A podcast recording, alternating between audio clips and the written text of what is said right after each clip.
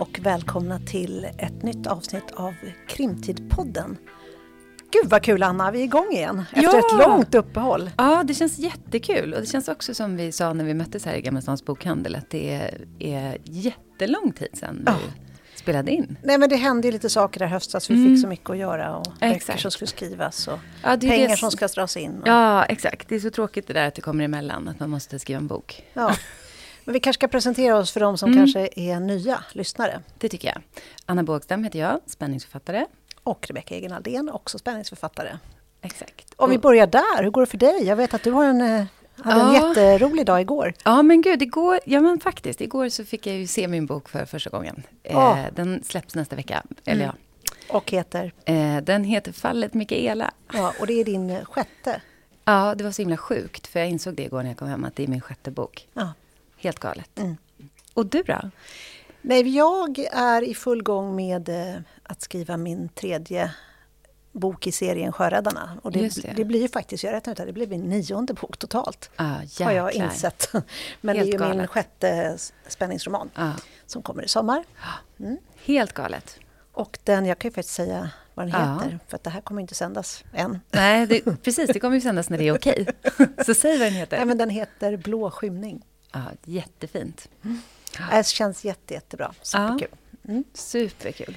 Ja, men eh, jag tänker Ja. så här, det är ett nytt år Mm. och eh, vi ska kicka igång det här året med en massa spännande avsnitt. Ja. Med, där vi gör som vi har gjort tidigare, vi Ja. spanar lite på eh, branschen och trender inom framförallt spänningslitteratur. Mm. Och det har ju varit så omtumlande förra Exakt. året på något sätt, eller de senaste åren kanske. Ja, exakt. Alltså jag tycker ju att förra året, och framförallt under hösten, kändes Mm. det som att eh, det var, en, var nog kanske så här bokmässan Mm. som det började mullra. Ja, Och det verkligen drog till sin spets. Och man kände så här att någonting håller på att hända i bokbranschen. mm.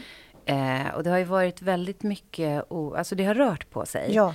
Både författare har bytt förlag eller skapat Mm. nya konstellationer. Mm. Eh, personer har försvunnit från förlag. ja.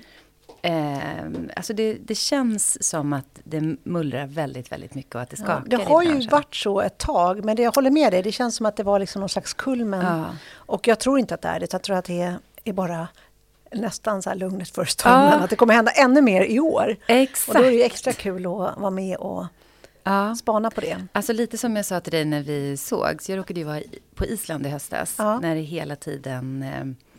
Alltså det var liksom på gång och alla bara gick och väntade på att det skulle ske ett vulkanutbrott. Ja, Eh, och det var något, någon konstig stämning Mm. i, som liksom präglade ja. allting. Och lite så känns det i bokbranschen just nu. Det känns som att 2024 så kommer det hända saker. ja. Eh, och verkligen. Och vi har ju redan sett eh, att det har hänt massa saker. Jag tänker med ljudboksexplosionen de senaste åren. Och Exakt. väldigt många förlag som nästan pumpar ut Ja. extrema mängder eh, ljudböcker. Men Ja. också det här att vi... Ah, det, det finns en hel del både missnöje men också eh, optimism Ja. i, i liksom... Det snackas mycket. Ja, och det snackas Mycket rykten. Exakt, och det snackas mycket om hur framtiden ska bli och vad som ska hända och vad kommer vara den nya författaren. Mm. Alltså, Ja, är det liksom de här liksom som ska ge ut författarperspektivet, 8-10 liksom. Ja. böcker om året fast på ljud? Ja. Är det det som är det nya? Exakt, vad händer med upphovsmannen? Ja. Eh, vad, vad är Guldklimpen? Är det liksom böckerna som kommer eller är det böckerna man redan har skrivit? ja, men det där, åh, det är bra att du säger det, för det där är ju en jättestor Mm. grej. Att man hör mer och mer att förlagen kanske inte bara satsar på liksom en författare för att den har en framtid, utan för att man vill komma åt dess backlist. Exakt. Så utan att nämna några namn eller förlag Ja. eller så, så har vi förstått att det är också så. Att förlagen måste tänka på ett annat sätt. Att, det, att det är där kanske guldet finns. En, en framgångsrik backlist. Mm. Mm. Eh, nej, men så att det kommer bli ett spännande år. Vi ska ju försöka fånga upp det nu på Ja. alla sätt som går. Ja, utifrån ett författarperspektiv. Eftersom både du och jag är författare. Vi är ju Exakt. eller egentligen liksom... Vi är ju inte inne på förlagen eller så, utan det här är Nej. ju branschspaning utifrån vårt perspektiv. Exakt. Mm. Nej, det ska bli Men- så roligt. Ja, och nu idag har vi ju en jättespännande första gäst som kommer få inleda 2024 för Krimtidpodden. Ja, och jag menar, han var ju verkligen en av de där, alltså där det mullrar Mm. innan vulkanutbrottet. För han kom ju in verkligen från sidan. Mm. Det var en, en oväntad rekrytering. Ja, precis. Utan och det var ju förstås då Piratförlaget som... Det var nästan ja, nästan exakt ett år sedan. Som det, mm. Jag tror att det var i december 2022 som det kom ut och nyheten mm. att Augustin Erba skulle bli ny förlagschef på Piratförlaget. Exakt. Och han kom ju helt utifrån. Han, kom ju då, han är ju journalist och författare visserligen, så han har ju varit inne i branschen så. Men framförallt då journalist från både dagspress, radio och TV. Eh, och eh, Sen har ju han ju tagit på sig den här rollen också, ja. att vara den här outsidern ja. under hela det här året. Exakt. Så, eh, och sett uh. på förlaget med nya uh. ögon. Det ska bli jättespännande att höra vad, hur Augustin ser på det hela och vad han säger eh, liksom utifrån det här första året och de perspektiven han har och vad han tänker om framtiden nu. Ja men exakt, då bjuder vi in honom. Ja, välkommen Augustin Erba. Tack så mycket. Fint att få vara i en bokhandel. Ja. Här innan du kom så pratade vi om att du kom in liksom som en virvelvind in i förlagsbranschen helt liksom utifrån sidan. Det är inte riktigt sant för du har ju skrivit böcker, romaner och nu ungdomsromaner. Men du kom ju och har också tagit den rollen lite grann. Att du kom in som förlagschef på Piratförlaget för ja, nästan ett år sedan. Mm, det är precis ett år sedan. Jag blev, fick jobbet här för drygt ett år sedan och började jobba första februari. Ja, just precis. För att jag vet att det var i december där som, man, som mm. bomben slog ner att du skulle bli den nya förlagschefen på Piratförlaget. Och eh, du kommer ju från eh, media, har jobbat både radio, tv, dagspress, mm. allt möjligt. Eh, vad berätta, att vi, vi alla kanske inte vet exakt vad du har gjort. Vad, ja, kan du berätta men, lite om din bakgrund? Ja, nej men eh, jag har ju då jobbat som journalist i många, många år. Eh, jag har varit eh, producent på Sommar i P1. Ehm, jag har ehm, varit redaktör på DN Lördag, alltså den där helgbilagan med alla mm. de långa berättelserna där mm. författare ibland blir intervjuade. Eh, jag, ehm, alltså jag har gjort väldigt många olika saker. Jag, till exempel så har jag var, suttit i, jobbat med ledningen i Sveriges Radio eh, under några år ihop med Silla Bänke som fortfarande är VD där. Eh, jag, eh, det tyngsta mediajobbet jag har haft eh, det är väl att jag var eh, motsvarande redaktionschef på Ekot. Mm. Eh, Ekot är en stor organisation med över 200 fasta anställda men jag var chef för det som kallades för nyhetsnavet med ungefär 60 fastanställda personer som arbetar med, alltså det är liksom ett nyhetsmaskineri eh, av ja, antagligen det bästa nyhetsmaskineriet i Sverige. Så, så att, mm. um, jag har gjort mycket sådana saker. Mm. Och då undrar man ju då, vem kom på att, att du skulle bli förlagschef på Piratförlaget? Alltså hur kom det? Var det du som sökte jobbet eller var det de som bara headhuntade dig? Hur gick det till? Alltså jag kan säga att det var en kombination. Eh, men jag hade väl kanske inte tänkt att jag var aktuell för den här sortens jobb om det inte var så att ett annat eh, mycket stort förlag eh, hade hört av sig tidigare och undrat om jag var intresserad av en tyngre roll på deras förlag. Mm. Och då sa jag nej till det eh, för att jag, av lite olika skäl, men eh, kanske mest för att jag tyckte att jag inte skulle få de förutsättningar som behövdes för att kunna göra det som jag vill. Mm. Eh, för jag är ju ehm, om man nu ska prata sånt här headhunting-språk, mm. eh, vilket jag gjorde då med headhuntern då som ja. tog kontakt med mig, eh, är ju att jag är ju eh, en förändringsledare. Mm. Det är ju sådana saker. Jag, när jag var på Ekot så genomförde jag en av de största förändringarna i modern tid.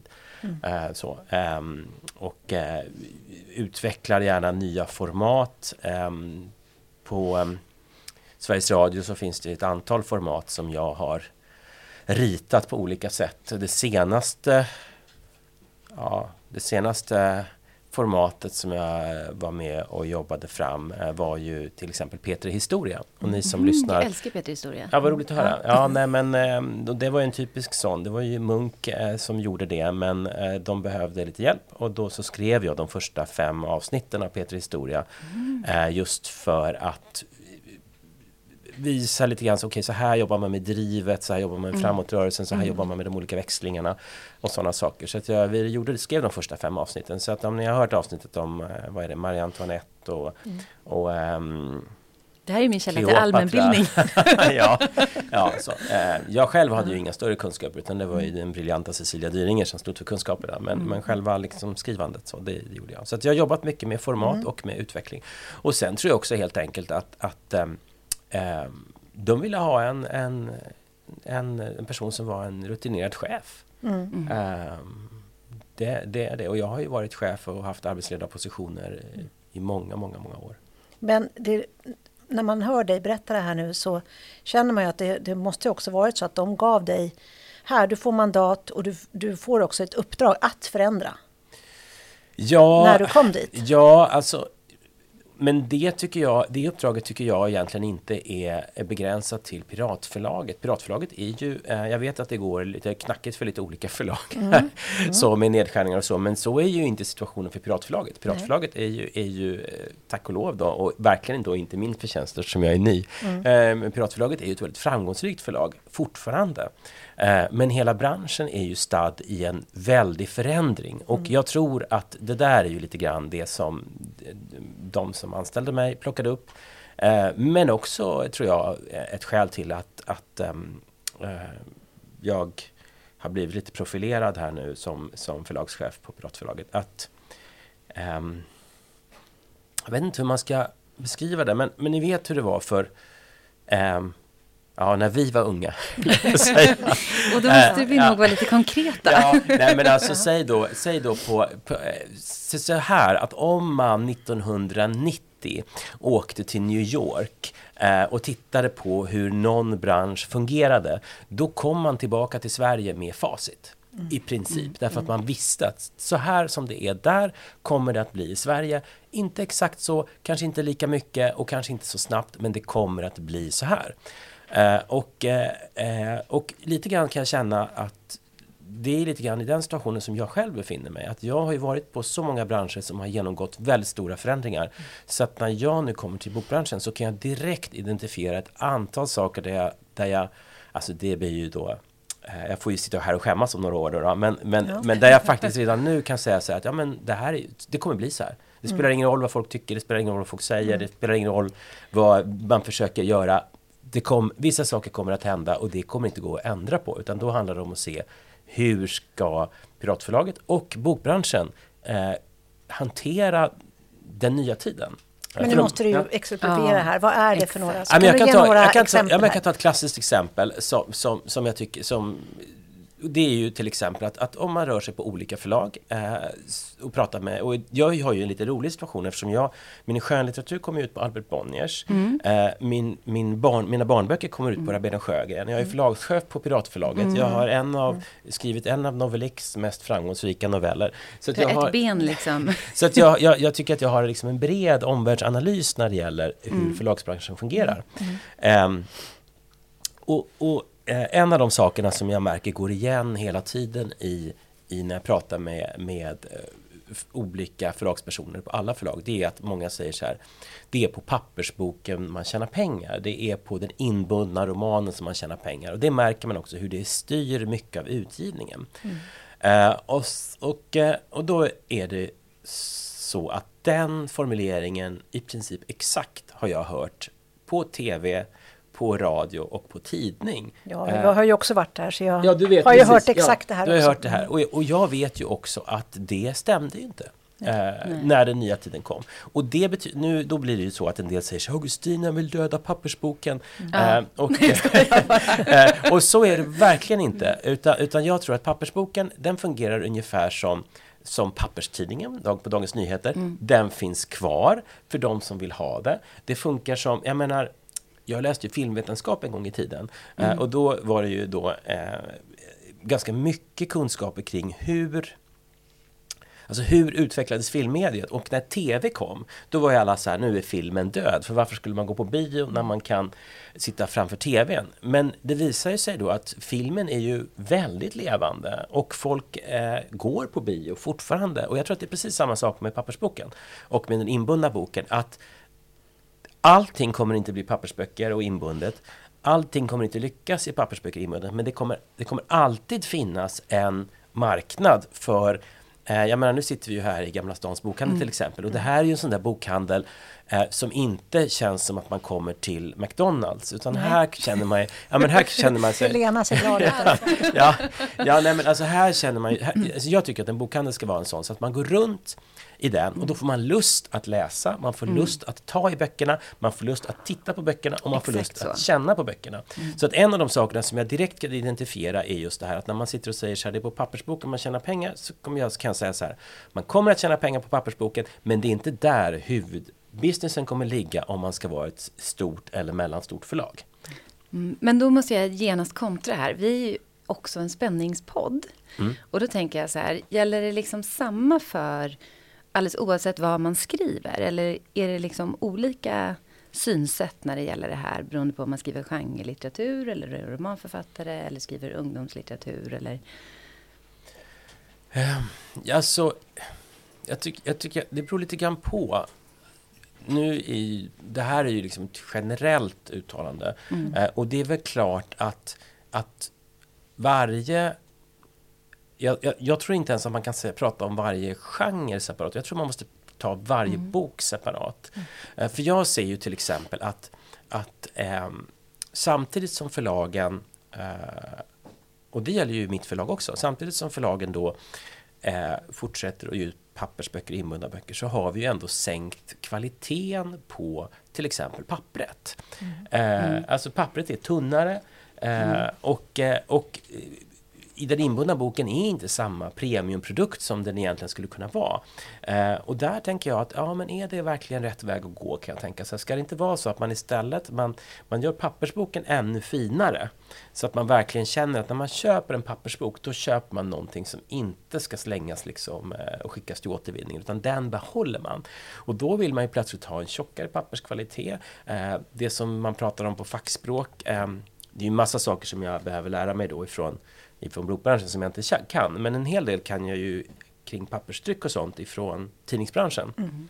Och en av de fulaste sakerna jag vet det är när till exempel text blöder igenom pappret så att det liksom blir någon slags grå massa och särskilt kring försättsblad och sådana snygg, liksom där man har gjort designansträngning så är det ju jättesynd. Så jag tror till exempel att man måste differentiera och, se, och titta och så jobbar ju vi nu då på förlaget att mm. för varje bok så tittar vi så här, okej okay, vad är det här primärt för slags bok? Mm. Eh, och jag tänker att framöver så kommer man nog titta och tänka så här, ja men det här är en bok där, som, där man vill att det ska kännas att det här är någonting extra, att det här är någonting fint. Så, så att um, Nej men alltså jag vill ändå bara, för den då som tänker sig, ja men Augustin har fel för att det är annorlunda med tryckta böcker än med liksom de andra dumma branscherna han har varit i tidigare. ja men den reaktionen har jag fått tidigare. Jag men jag måste bara ge ett exempel på så att man fattar vilken jävla uppförsbacke det mm. är att vara i en bransch och förstå att den kommer att förändras. Mm. Ta till exempel Dagens Nyheter. Eh, alltså tänk er vad som händer när man man tjänar allra mest pengar, för det gör man ju just då, på annonserna i papperstidningen. Mm. Eh, man har en papperstidningsprodukt som man tar väldigt mycket mer betalt för än den digitala mm. produkten. Och sen kommer förändringsmänniskor som jag och säger så här, ja, fast nu är det faktiskt så att de som betalar en femtedel eh, av pappersprenumerationerna, de ska få nyheterna snabbare, mm. eh, tidigare, de ska få fler nyheter och de ska få en massa extra, extra grejer så, eh, jämfört med papperstidningsläsarna. Alltså, det är ju någonting, då ska man ju kunna ta det där steget så. Mm. Eh, men när jag slutade på Dagens Nyheter, som då ju då var ett år sedan precis, mm. ja då var ju då var ju, pappers, då var ju de digitala prenumeranterna så många eh, och betalade så mycket att eh, det var viktigare än papperstidningen. Mm. Men om man översätter det här till eh, förlagsspråk nu då, eller mm. förlagsvärlden. Ja. För du pratade ju om att den tryckta boken skulle man kanske kunna satsa mer på att göra då i så fall en finare, en finare ja. upplaga ja. och att den känns mer värdefull för den som uppskattar tryckt bok. Men vad innebär det om man liksom översätter det här nu till den digitala upplagan mm. då? i eh, liksom förlagsvärldens språk när det gäller böcker. Mm. Hur skulle man liksom få den då att bli ja, den kommer ju då ta över, tänker jag, när jag tolkar det du säger. Eller att det kommer vara en annan inkomstkälla eller en annan marknad. ja, men, alltså det, man kan, alltså det finns, och det här, det finns ju någon slags eh, ovana vid, skulle jag säga, om jag ska vara riktigt oförskämd då. Ja, men, men det, man får gärna vara det i vår podd. Nej, men det finns, det finns en ovana vid, vid att göra, eftersom eh, jag tror att det är så att, det, att eh, man har haft lite svårt att skilja på kausalitet och korrelation mm. när det gäller mm. analysen av hur bokbranschen fungerar. Alltså, eh, ja, pappersboken har sjunkit i försäljning samtidigt som ljudboken har ökat i försäljning. Mm. Men det betyder inte att det här är ett orsakssamband. Det finns säkert vissa lik, viss orsak, men, men den stora massan är att det faktiskt kliver in en helt ny grupp människor som mm. annars inte skulle läsa överhuvudtaget. Så därför så blir jag ju lätt provocerad då när det börjar bråkas om, om ljudboken och folk mm. säger att det här är ett problem och mm. vi borde ha karens och så vidare. Det är, helt, det är en helt annan marknad. Mm. Eh, det är som, och, och, jag har, och, och det här återigen då, jag har ju också stött på det här tidigare. Eh, på Sveriges Radio så var det ju så var det ju motsvarande problematik när man skulle börja med poddverksamhet. Då var de så här, vadå, ska folk få men vad då FM är väl viktigast då? Precis som ni vet papper, mm, mm, mm. eh, liksom i mm, tidningsbranschen och i bokbranschen så är själva den, de linjära FM-sändningarna det är så att säga huvud, mm. huvudverksamheten. Så vad då? hur ska man, vi kan vi inte, vi kan inte berätta vad som ska hända i programmen innan de har gått i FM. Eh, men, men det kunde man. Ja, här i publiken sitter ju Sandra Löv eh, som var min, min go-to eh, när vi, eh, jag satt i en utredning för att, för att göra om eh, Sveriges Radio, eh, mm. alltså framtidssäkra Sveriges Radio.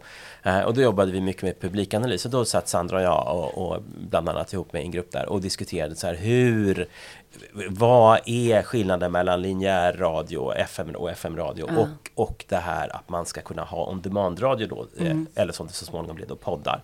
Mm. Ehm, och ja, då mötte vi samma samma, nu skrattade Sandra, det är fina minnen ändå, 10, vad är det, 10-15 år sedan, ja 10-15 år sedan då, när, när liksom många inom Sveriges Radio mm. tyckte att, men vad fan är det här?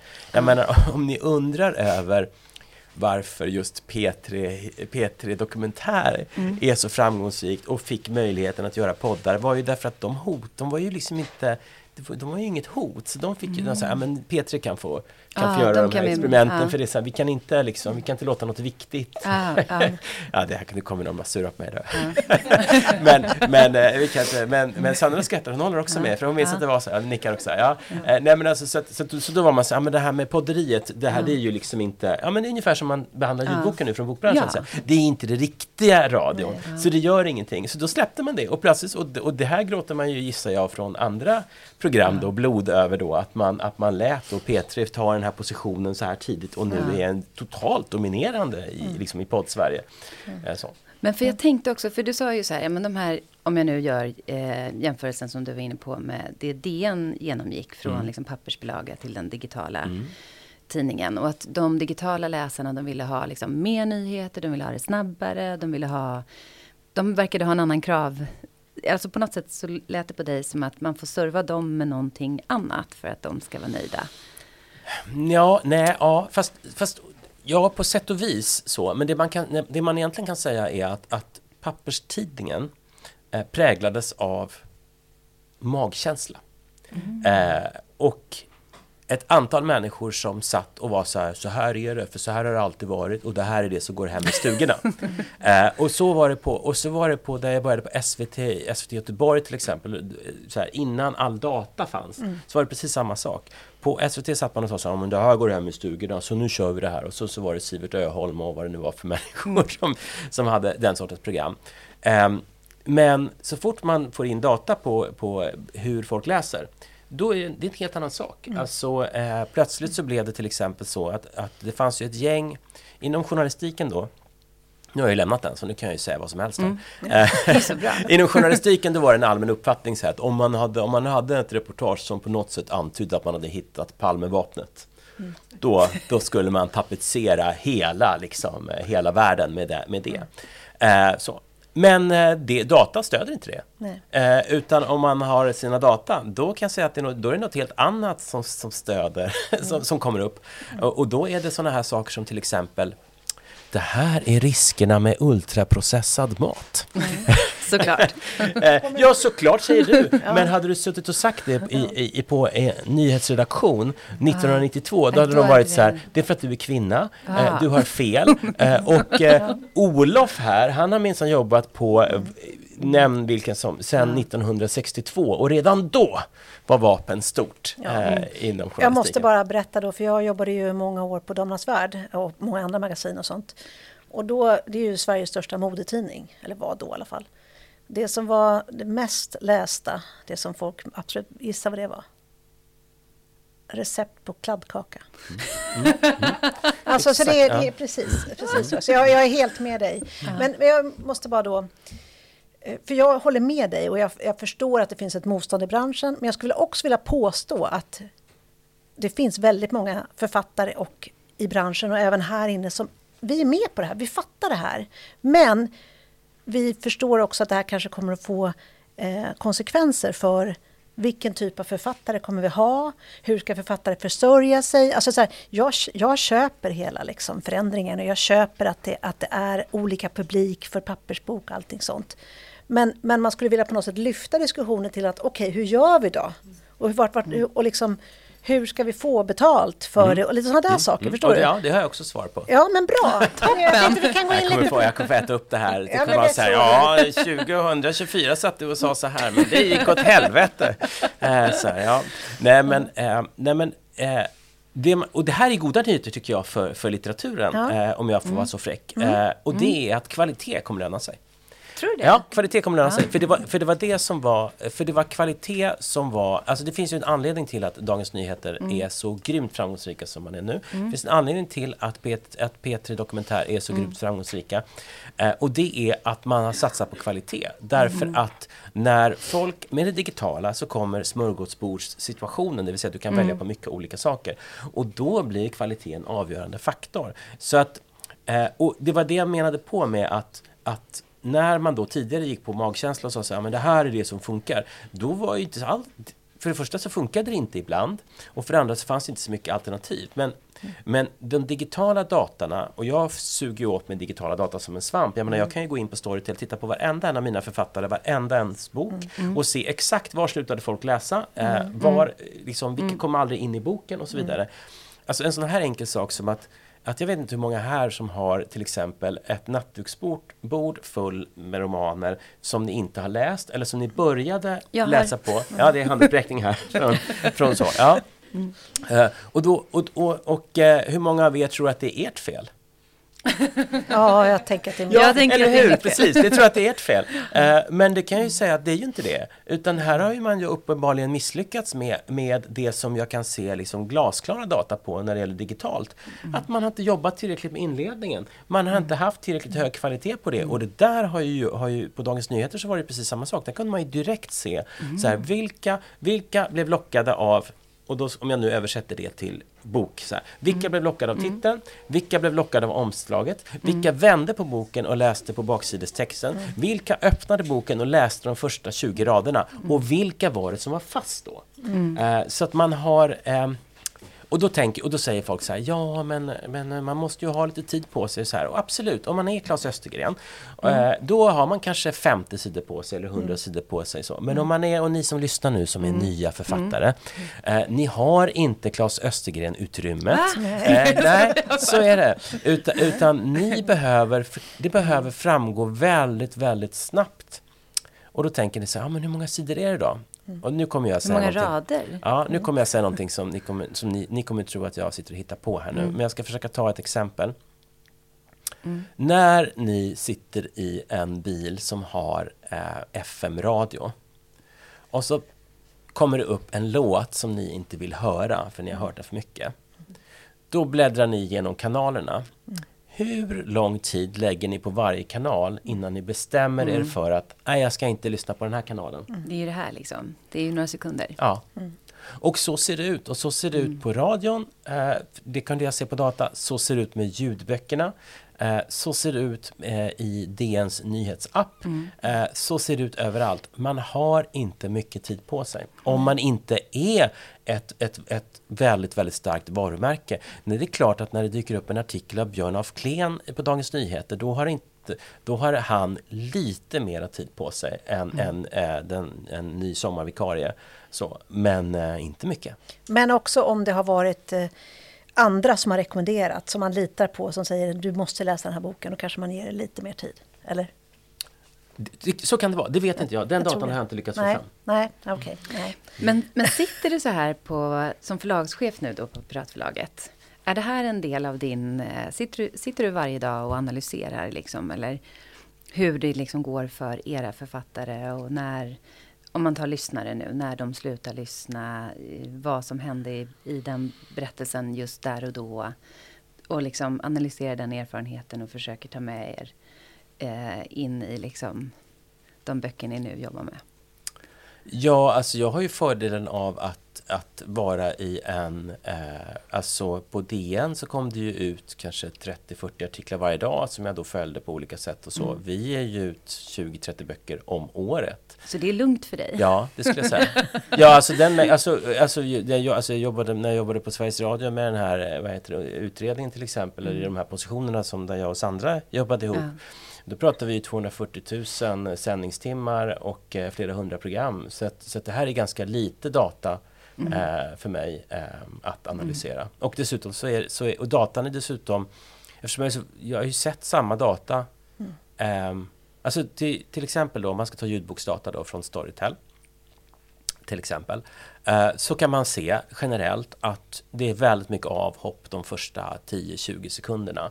Uh, och det handlar ju om massor med olika saker. Det handlar om att man tycker inte om den som läser, läser eller man var på, inte på den stämningen, eller man kom inte in i det, eller det kändes inte bra, eller man, vad det nu är för någonting. Och så här ser det ut precis har sett ut överallt annars jag har varit också när det gäller digitala produkter och smörgåsbordsmöjligheterna. Så där behöver jag liksom inte göra särskilt mycket analys. Jag kan bara säga, "Ah, okej det är likadant här och så kan jag gå vidare. Så. Och, så kan jag, och så kan jag göra som jag säger nu då till alla er som lyssnar. Se till att ni har en för jävla bra start på romanen. Och dessutom om ni skickar er roman till mig för att ni vill att Piratförlaget ska ge ut den. Då ska ni ju veta det att jag får ju kanske 2500 manus om året. Eh, och då är det ju inte så att även om scenen på sidan 150 är jättebra så är det inte helt säkert kan jag säga att jag kommer dit i ett manus. Jag skulle säga att det är väldigt liten, liten chans att du gör det. Ja. Men då måste jag, när du säger att kvalitet lönar sig, det är ju jättekul att höra. Samtidigt så ser vi ju en motsatt trend nu att det finns en del förlag som verkligen bara pumpar ut ljudböcker. Och det är nästan så att man tänker att det är som att de gör så här testballonger. Så, att de kanske ger ut så här 60-70, bara ett förlag. Liksom. Håller Vi säger inte vilket förlag det är. Nej. Nej. Nej. Nej, men det finns förlag om man säger så. Du tänker att vi tänker på samma?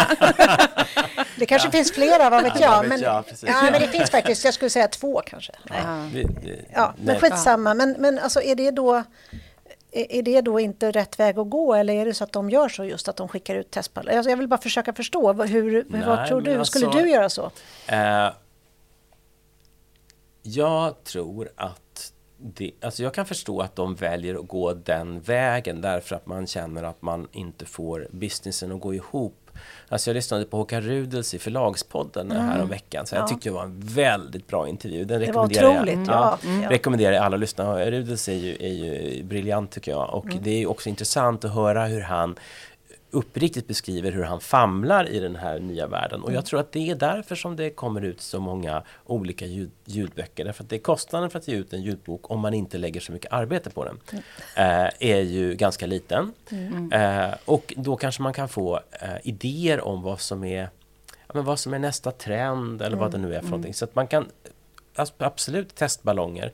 Eh, men jag tror att man, eh, man förstör alltså som läsare och lyssnare så ger man inte författare särskilt många chanser. Så jag tror att man gör sina författare en otjänst om man släpper iväg dåligt material. Jag, har, jag har i samråd med mina begåvade kollegor på Piratförlaget, eh, vi, är, kommer, vi kommer inte att gödsla med, med, med romaner utan vi kommer fortsätta att, att ha en ganska tajt men en högkvalitativ utgivning. Eh, och det är ju utifrån att jag vet att datan stöder detta. Ja. Skönt att höra. Ja, det, här, det låter som musik. Men jag känner Ja. vi måste gå in på nu, för när du kom då till Piratförlaget och eh, du har ju liksom tagit den här rollen nu lite grann att vara Dels har varit väldigt synlig, du har skrivit mycket kröniker i branschmedia och så, eller hur? Ja. och har säkert fått en hel del så här, synpunkter och så. Eh, vad ska jag fråga först? Jo, hur länge kommer du vara den här rookien som är så här, vad vet jag, jag är ny här. Ja, så länge jag kommer undan med det. är, nog svaret. Nej, men alltså jag, alltså jag... alltså man måste komma ihåg att, eh, och det tycker jag är ganska fint i förlagsbranschen, för att journalistbranschen är ju ehm, det vet ju du Rebecka. Ja. Eh, den, den är ju full av folk som, som egentligen vill vara stjärnor och som egentligen Mm. vill liksom stå på barrikaderna och som egentligen vill vara den här eh, ja, egentligen vill vara programledare eh, på, eh, på TV eller vad det nu är för någonting. Medan däremot bokbranschen tycker jag inte alls är lika egocentrerad när det gäller folk som jobbar i den. Tvärtom så är folk Folk, eh, alltså, folk är väldigt engagerade i litteratur, folk är väldigt engagerade i att det ska finnas bra berättelser, folk är väldigt engagerade, engagerade i läsande. Ehm, så att, ehm, jag vet inte. Så du kan få vara den där som, är, som står där och... Ja, men jag tycker att det är en del av, alltså jag, det här, och där är det väl säkert hybris då, men jag tycker att, alltså jag tror, jag tycker inte att det är en framkomlig väg som det har varit de senaste åren, att man sitter och bråkar om författare. Nu ska den vara hos mig, nu ska den vara hos mig. Jag tycker inte att det är en framkomlig väg, det som Storytel och Bookbeat håller på med, att man liksom håller på och sänker priserna genom golvet. Vad är det för någonting? Alltså, eh, d- för att man tror att folk skulle läsa en bok för att den kostar 10 kronor mindre. Det där är ju ett skämt. Jag köper ett dataspel till mig och min son, det kostar 900 kronor. Eh, en familj går på bio, det kostar 1500 spänn och då har man inte köpt popcorn. Alltså det, jag, för, alltså jag förstår inte det här med att vi ska, att vi ska konkurrera med, med att någonting är billigast. Det, det tycker jag är helt absurt. Vi ska konkurrera med att vi ska ha de bästa historierna, de historierna som alla pratar om, de historierna som alla säger, ja men ta, jag tycker, jag tycker väldigt uppmuntrad över till exempel att Andre Walden, eh, att det går så bra för honom. En hög kvalitet, hög kvalitet, skicklig skribent, bra marknadsfört av förlaget, som, som gör att, att kakan blir större, att det är fler som läser böcker. Det tänker jag. Eh, och det är därför jag är så glad över ljudboken, därför att det gör att fler människor faktiskt tar till sig böcker. Och jag tror att det kommer vara samma sak med e-boken. Folk läser faktiskt e-böcker, e-böcker i mycket större utsträckning än vad de tror. Folk läser pdf folk läser på sin telefon, folk läser jättelånga reportage. Det är precis samma sak med e-böckerna. De ska bara liksom, vi ska bara få till de här olika apparna som man läser e-böcker i och e-boksläsarna. Och så och du spår att det kommer att komma? mycket? Ja, ja, Jag absolut. vet att du har skrivit sagt ja, ja, förut nej, men det, tror jag, det där är en av de där sakerna där jag helt fräckt säger att jag har facit. Att, eh, att det finns inte på kartan att e-boken inte kommer, inte kommer att bli mycket, mycket större än vad den är just nu. Får jag bara en följdfråga på det här med att vara generös och jag upplever att det är så mycket i branschen också. Mm. Men jag tänker just på det här med att ta författare från varandra och så. Mm. Piratförlaget är ju, har ju av tradition tagit fram extremt många duktiga, starka författare. Mm. Som också sen många, många har antingen gått därifrån eller, Mm. eller som det snackas om att de har blivit flyttade dit och så. Eh, Hur ser du på det då? Ja, nej men jag tycker alltså eh, där kan jag ju känna att jag tycker inte alls att det är konstigt. Jag menar, jag har ju själv suttit i olika positioner eh, inom media där jag ringer begåvade skribenter eller radiomänniskor och säger mm. Du, du verkar inte riktigt komma till din rätt på, den här, på, det, här, eh, på det här stället. Så här, är det här verkligen platsen för dig? Jag ser ju att vi skulle kunna göra dig till en större stjärna och, och hur blev det med det där? Och jag har hört att den där Alltså jag vet inte det. Jag har hört att det är förändringar och nedskärningar på gång hos dig. Så här, vad sägs om så här? Så jag kan alla, gamla, alla tricken i boken Ja. heller där. Eh, Så du är inte så rädd för det? Alltså? nej, Nej. nej. Och där tänker jag också, jag tänker återigen, jag tänker så här att eh, jag vet ju att anledningen till att det, att det var väldigt många som gick till Dagens Nyheter under en period, däribland jag själv, eh, Joar Bendjelloul gick dit, eh, det var liksom, vi var flera stycken som gick till DN, det var ju det att de var så här, vi kommer satsa på kvalitet, vi kommer inte satsa på snuttifiering. Eh, och det, gjorde, det kunde de göra därför att jag vet att det finns nu folk som tycker så att Augustin, han pratar så mycket om data, men data är ju bara en det är bara en, en av alla ingredienserna i det man gör och om man har rätt data, till exempel på DN tog vi fram något som kallades för lästid. För att det är ju en sak att, liksom att ha en smällig rubrik som är så här dold sjukdom, bla bla bla. Eh, men, men om, man då har, om man då kan se att ja, men folk inte bara klickat på artikeln utan läste hela artikeln. Eh, ja, men då måste det ju funnits kvalitet i texten. I texten så. Och det är samma sak tänker jag med, med, med alltså böckerna.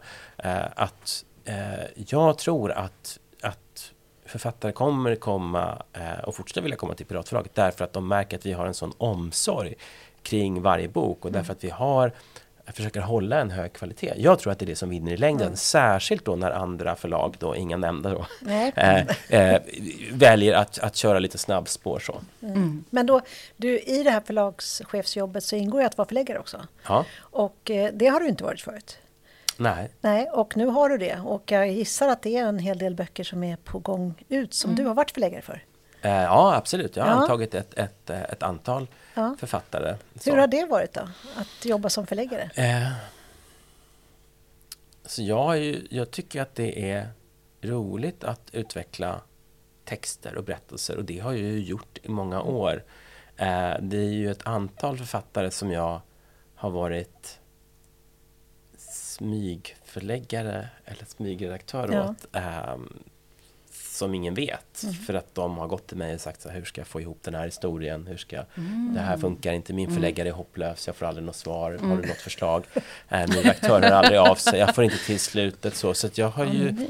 Så att, och sen skulle jag ändå säga att förläggarjobbet påminner väldigt mycket om producentjobbet. Till exempel när det gäller inte vet jag, eh, alltså Sommar i P1 till exempel. Paketering Ja, det, ja, men det handlar ju... Alltså, jag ser ju mina, min styrka som förläggare ehm, skulle jag primärt säga är att dels att jag själv vet hur man skriver böcker. Mm. Eh, det, är ju en, det är ju en väldigt stark konkurrensfördel att när jag pratar med, med författarna då vet de att det här är inte bara gissningar att man kan lösa ett problem på det här sättet. Mm. De vet att jag kan att, att det går att göra så.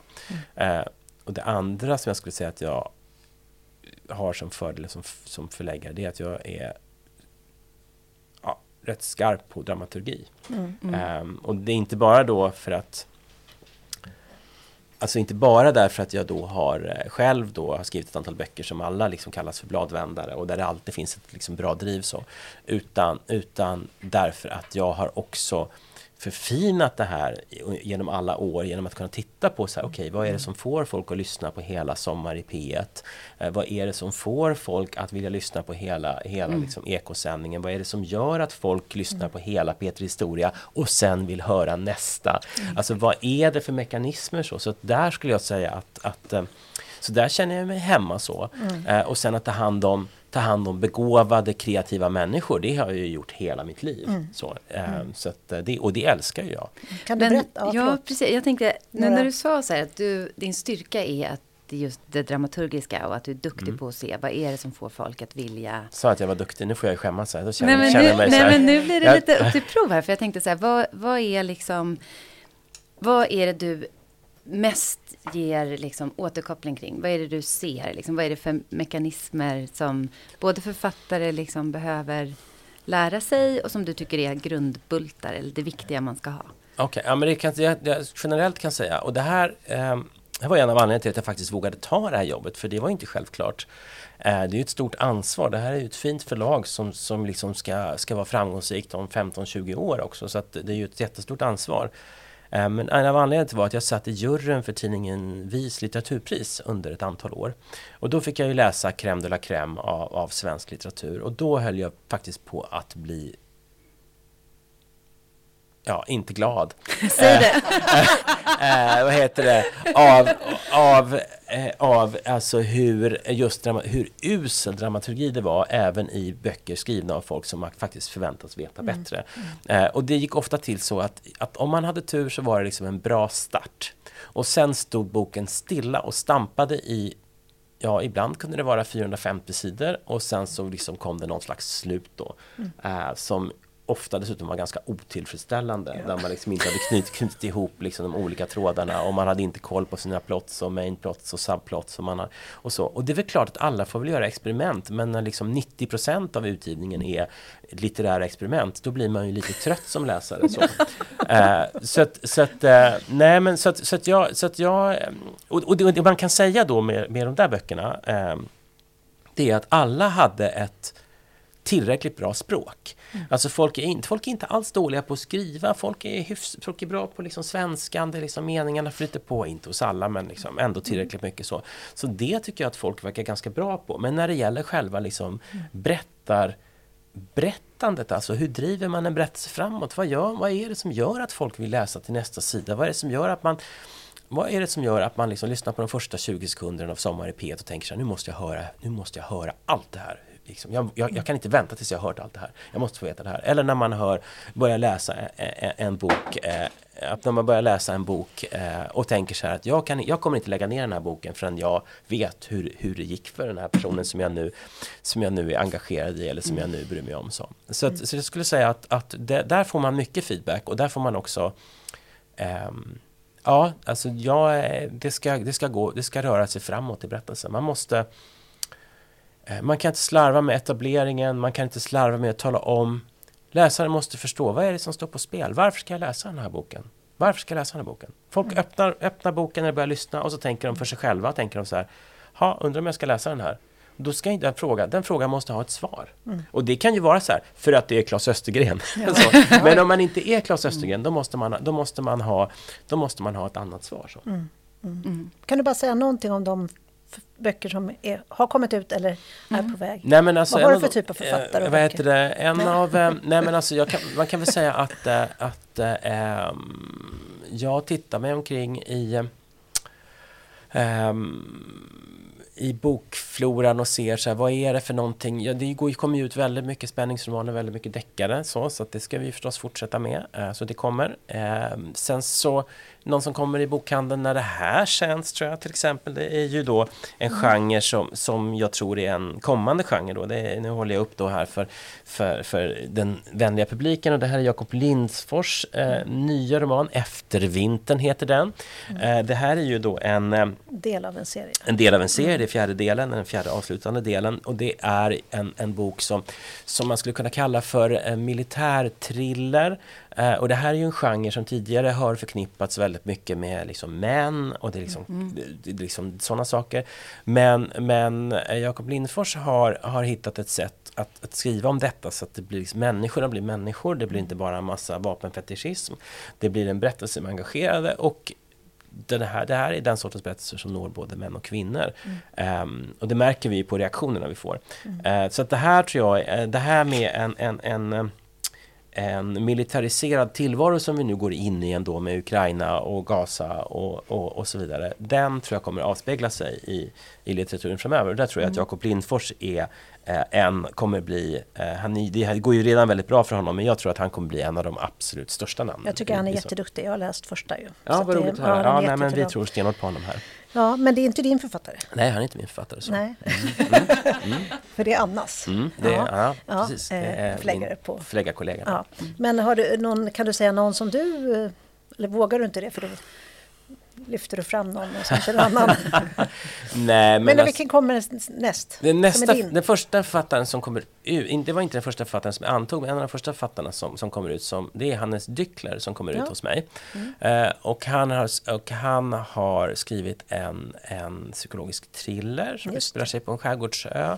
Mm. Uh, så, och han är ju, har ju tidigare skrivit på Osannolika skäl, uh, mm. som ju många känner till. Det var ju den här boken som handlade om den här kvinnan som blev mördad av en älg. Mm. Men det var hennes det var man som, ja. som fick sitta i finkan i början då tills, mm. det kom fram då att det var så. Och, och eh, det här är ju då klassisk spänningsroman. Eh, hög kvalitet på texten skulle jag säga. Mm. Eh, och en, ett bra driv i dramaturgin då som jag då har plågat stackars Hannes med. Det var ju en bra bok från början så, men, men, eh, men eh, det är ju en av de sakerna då, precis som du men, säger, då, som jag har jobbat med. Det är ju lite roligt, för han, du och jag var ju med i en antologi mm. ihop som kom ut på Albert Bonniers förlag mm. 2005 tror jag. Mm, nästan förra seklet. Ja, där vi skrev varsitt kapitel. Hannes mm. Duckler var ju också med i den. Mm, just det, han var också med i den. ja, nej, han har ju skrivit, nej, men, och det här är ju också en av de sakerna som, som, eh, som jag gör och det är att jag har faktiskt inte antagit särskilt många splitter nya debutanter. Mm. Jag har några stycken som inte har gett ut böcker förut eh, som kommer att komma hos oss så småningom. Men jag har tagit en, eh, en hel del av de som jag har antagit Det har varit folk som faktiskt har skrivit förut och hållit på att skriva väldigt länge. Mm. Men som, som där jag tycker att jag har sett så ja men det här, det här tror jag mm. kan vara. Så att, så att jag mm. tror att Hannes kommer nog vara en av dem som mm. Mm. kommer i mars. Vad, när du nu efter ett år, kan du säga Du gick in med ganska mycket självförtroende, det har vi förstått. Du har mycket driv. Ja, alltså, men vad var det svåraste saker. då? Vad, var det liksom, vad fick du lära dig när du kom in? Nej, alltså, Vad jag, alltså jag kan ju säga, jag, jag kan ju säga alltså, det jag kan känna är att, att det som det självförtroendet gäller ju de saker som, där jag har jobbat och Mm. gjort saker tidigare och Ja. har liksom 30 års erfarenhet. Mm. Men sen när det gäller, när det gäller ehm, förlagsarbete så alltså, jag är ju fortfarande en nybörjare när det gäller massor med saker Ja. kring, kring ehm, när man, alltså hur man jobbar med, med bokproduktion. Så att jag har ju lärt mig Ja, vad har jag lärt mig? Ja, men alltså jag... ehm, jag har ju inte skrivit baksidestexter på det sättet. Alltså jag tycker, då är det återigen så här, jag har skrivit mycket ingresser och sådana saker, men det har jag Mm. inte skrivit baksidestexter. Jag lär mig ihop med mina... Det är ju det som är fördelen, så att det jag inte kan, Mm. eh, det som bokbranschen inte kan så bra, det är ju dataanalys tycker jag då. Mm. Men det som, eh, och det kan jag ganska bra. Eh, medan däremot det som jag inte kan, det kan ju alla de andra på förlaget. Så att där har jag ju ett otroligt bra stöd. Det är ju, eh, så att jag är ju inte Men vad var den största överraskningen då? Den största överraskningen. Ja, liksom vad tänkte du, shit, går det till så här? Ja, Finns det någon sån? det kan jag säga. eh, alltså det, jag vet inte vad jag kan säga. Det Jo, var en sån besvikelse. Jag brukar liksom, varje gång som jag träffar författare och så säger de så här, vad är den största överraskningen? Ja. Och så säger jag det här, då blir de bara så här, Ja. Nej, är det så? säger de. Och så ser jag att, liksom att, att, liksom att tron på tillvaron liksom dör lite Det grann. är det som kommer hända här inne nu Det är det som ska hända nu. Ja, nej men alltså jag, om ni kanske tycker att jag är jättenaiv då, men jag trodde att när jag kom till en bokhandel och de hade min bok tapetserad över hela skyltfönstret eller att det låg ett bokbord framme med alla mina böcker. Ja. Då tänkte den naiva Augustin, författaren, tänkte att det är för att det finns en underbar bokhandlare här som har läst min bok och älskar den så mycket att hon eller han beställde flera hundra exemplar för hon tror att den kommer att sälja så bra för att hon älskar mig och min roman. Nu är det många som blir ledsna. Eh, och eh, så är det alltså inte. Eh, utan det är iskallt alltså så att man förhandlar om olika liksom, marknadsföringspaket och förlaget betalar sig in i bokhandlarna och eh, även på bokmässan. Eh, jag menar, sitter inte du i crime time? Jo, Ja. Time Award. Ja, precis. Ja, det är ju inte... Fast där, där är det ju inte... I Crime Time absolut, men i Crime Time Award är det vi som väljer. Ja, precis, okej. Ja, jag Viktig uppskattar. Jag distinktion. tror att det är nyansen där, går alla andra förlorade. Nej, men jag menar att, att få vara med på seminarier och samtal. Ja, ja, jag förstår. Det, ja. är, det får man betala sig in. Ja. Eh, Så det är inte så att de säger åh vilken, spänn, också?" vilken spännande författare, den vill vi se på scen. Utan det är förlaget som betalar Mm. för att dess författare ska sitta där. Men Crime Time Award där jag sitter där är något helt annat. Utan då läser vi alla debutanter.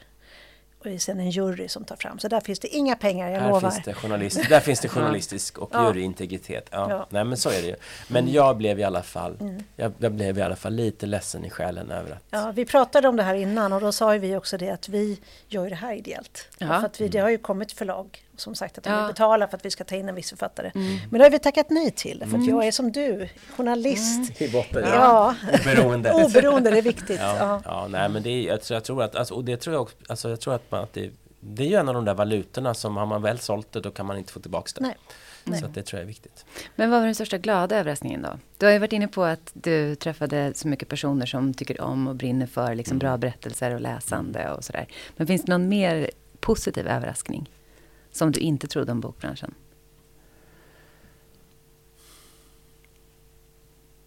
Att det går så mycket bättre än jag trodde. Det Eh, var att det går faktiskt Ja. mycket bättre. Alltså folk sitter och säger så här, ja, bokbranschen är i kris. Ja men då har ni Ja. inte tittat på siffrorna säger jag. Är Eh, det liksom en strategi från bokbranschen? Att hålla nere, alltid liksom att alltid bara vara i kris? Och ehm, lite som att man liksom inte talar om om man tjänar pengar. Nej, utan jag tror att det helt enkelt är så att, jag menar, det är klart att, att på vissa fronter, för, för vissa så är det ju verkligen en kris, så, så är det ju verkligen. Men, men jag tror att, eh, men tittar man på, eh, alltså bokbranschen just nu är ju en succéhistoria med tanke på hur mycket folk som lyssnar på ljudböcker, hur mycket pengar som kommer in, att det faktiskt, jag menar, att det går att driva, alltså bokhandlarna finns ju kvar. Jag, tror att de, jag tror ju verkligen att de det här är en typisk uthållighetsfråga tänker jag. De bokhandlar som, som, som håller sig fast, de kommer att, de kommer att finnas kvar. Det kommer inte vara så att, det kommer att, att bokhandlarna kommer att kommer att försvinna ifrån, ifrån våra eh, stadskärnor eller ifrån så, utan bokhandlarna kommer finnas kvar.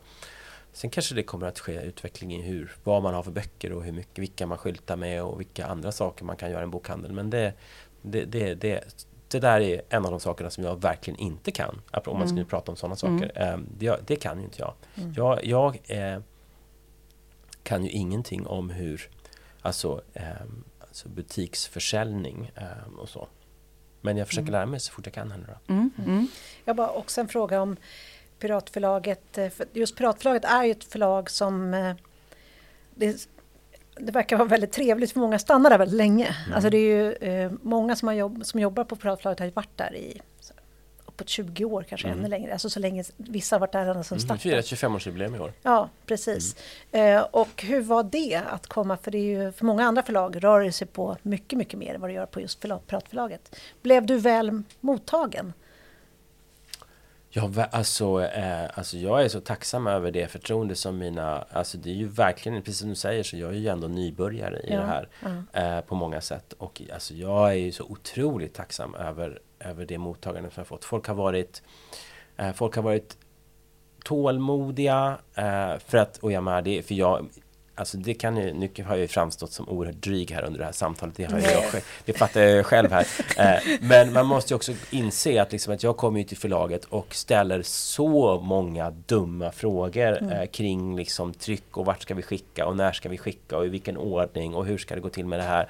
Så att, så att eh, min förläggare, jag sitter ju i samma rum som Anna Hirvi Sigurdsson, mm. vad heter det, förläggaren då till, till um, till Jakob Lindfors här. Eh, och henne är det ju verkligen, alltså, eh, det är ju verkligen synd om henne. För hon måste ju se, hon sitter ju mitt emot mig. Och jag är så här, jag lyfter huvudet från skärmen och så frågar jag henne så här, Anna, hur är det här? Och så är det någonting som man är så här, som alla som har liksom jobbat fem minuter i branschen känner till. Och, jag, och hon tittar på mig snällt och tålmodigt och så säger hon så här, det är så här, Augustin säger hon. Okej, okay, tack så mycket, säger jag. Så du är så här störig och delar arbetsrum med? men jag tänker just att det är många, alla kan väl känna igen sig det, man kommer till en ny arbetsplats mm. och så har alla andra varit där i 20 år. Liksom. Ja. Att det är, ja, men det har ja, gått bra. Ja, och framförallt, alltså man måste ju också komma ihåg att, att eh, eh, alltså Piratförlaget är ju revolutionärer. De, har, mm, de, de, de började med, att de började med att ställa till ett, ett, liksom ett bråk. Det är ja. därför de finns. Mm. Eh, alltså för er, som inte, för er som då är lite yngre och fortfarande har allting framför er så kan man ju berätta då att Piratförlaget startades... Det är därför de heter det. ja, för 25 år sedan därför att, därför att eh, bland annat Jan, Jan Guillou då eh, och Lisa Marklund tyckte att, att förlagen tog för mycket pengar ifrån författarnas kaka.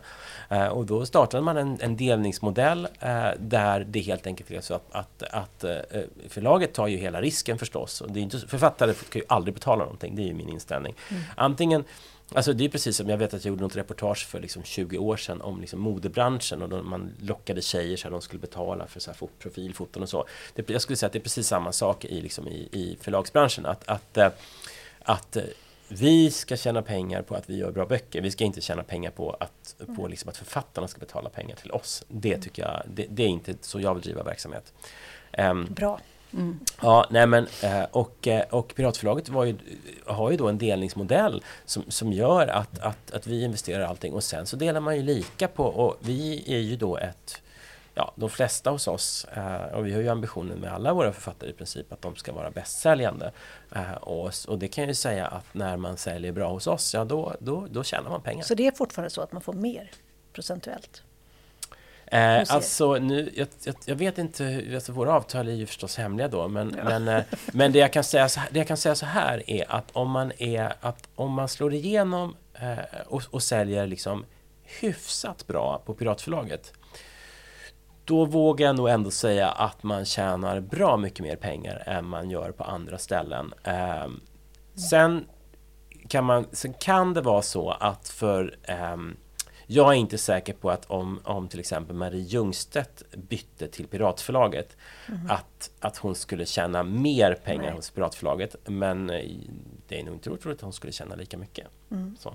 Mm. Uh, men um, Men då pratar vi om någon som säljer väldigt, väldigt mycket. Mm. Spännande. Hörru du, jag tittar på klockan här nu. Och mm. du var inte ett dugg tråkig. Jag tycker inte du var dryg heller. Ja, jag tycker, jag tycker det var så spännande. Här, så. Nej, tvärtom. För att jag tycker det är roligt med någon som vågar säga och tycka saker. Ja, men vi, måste ju, vi, måste ju, mm. vi måste ju utveckla detta, ja, den här branschen. Så det, det ska du absolut inte känna. Få fler att läsa, få fler att läsa och, få, och också, och också um, Alltså jag tycker att det finns hopp om livet just när det, mm. när det handlar om att boken faktiskt blir så här tillgänglig. Mm. Och att jag vet ifrån de här andra branscherna att kvalitet, det lönar sig. Är så. Och det kan man ju också se när det gäller um, backlist. Mm. För jag, menar, jag vet att det är så många som är sura på det digitala och digitala transformationen. Så. Men en av de absolut bästa sakerna med den digitala transformationen är att, att om det var så att du... Jag menar, ta till exempel då Jakob Lindfors här nu med sin nya serie då, eh, med sin serie. Nu har ju den varit ute i några år. Eh, och nu är bok 4 ute. Det var inte alls säkert att bok 1 skulle finnas i bokhandlarna. Men jag menar, digitalt så finns ju allting. Mm. Vill du lyssna på alla böckerna mm. från början, då kan du göra det. Så att det mm. finns ju också Apropå det här med att, att man, om man är orolig Ska vi, ska, får jag lugna författarna det ja, sista jag gör här? Ja, gör det. Blir, det blir bra. Okay. Ja, okay. Om ni som är författare nu är oroliga över att, ni kommer, att, att det liksom kommer vara mindre pengar i branschen och ni kommer tjäna mindre så kan jag säga mm. att så kommer det inte att bli därför att det är så många fler som kommer att ha tillgång till era böcker och närmare till era böcker digitalt. Så att om ni har ett författarskap som är ett kvalitetsförfattarskap där ni eh, skriver bra böcker, då kan ni under mycket längre tid få betalt och av mycket fler personer. Mm. Och om jag lyckas med det som jag vill i den här branschen så har vi heller inte sålt ut er och sänkt priserna på böcker. Mm. Utan vi har hållit priserna på en sån nivå så att ni får betalt för ert jobb. Och vi kan driva ett framgångsrikt förlag där vi kan slå vakt om kvaliteten och vi kan fortsätta att ha såna här fina bokhandlar där folk kan gå och handla böcker. Oh. Vilken fantastisk oh. avslutning! Grymt! Tusen tack Augustina Arba ja. för att du kom hit och tack till publiken och tack till Helena på Gamla Stans bokhandel. Och tack ja. till er som lyssnar. Tack. tack.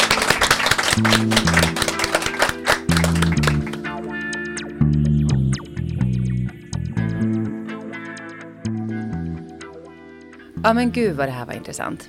Superspännande. Så spännande. Mm. Och kul att vara igång. Ja, det känns jättekul.